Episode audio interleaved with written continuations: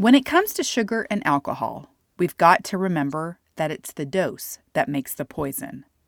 A lot of us have a binge and deprivation mentality where we'll overdo it during the holidays, but swear it off in the new year. Then we continue to ride that yo yo roller coaster the whole year through. However, if we look in the Bible, it does teach moderation. Have some, enjoy it, but don't overdo it.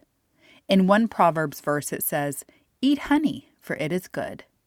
In another, it says, If you find honey, eat just enough. Too much of it, and you will vomit. In another, it says, It is not good to eat too much honey. It's the same situation with wine. The Bible tells us to drink our wine with a merry heart, but it also tells us not to get drunk. We have lost the art of moderation.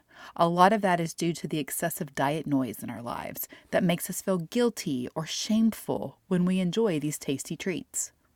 As we move through the holiday season, give yourself the grace to enjoy some of these treat foods, knowing that your body can handle them some of the time, just not in big doses, too much of the time. Don't try to fit every drink and sweet in now because you're swearing them off later. Have some now, have some later. Peace with food is one of the biggest gifts you can give yourself. Using the Bible as your compass is a perfect place to start.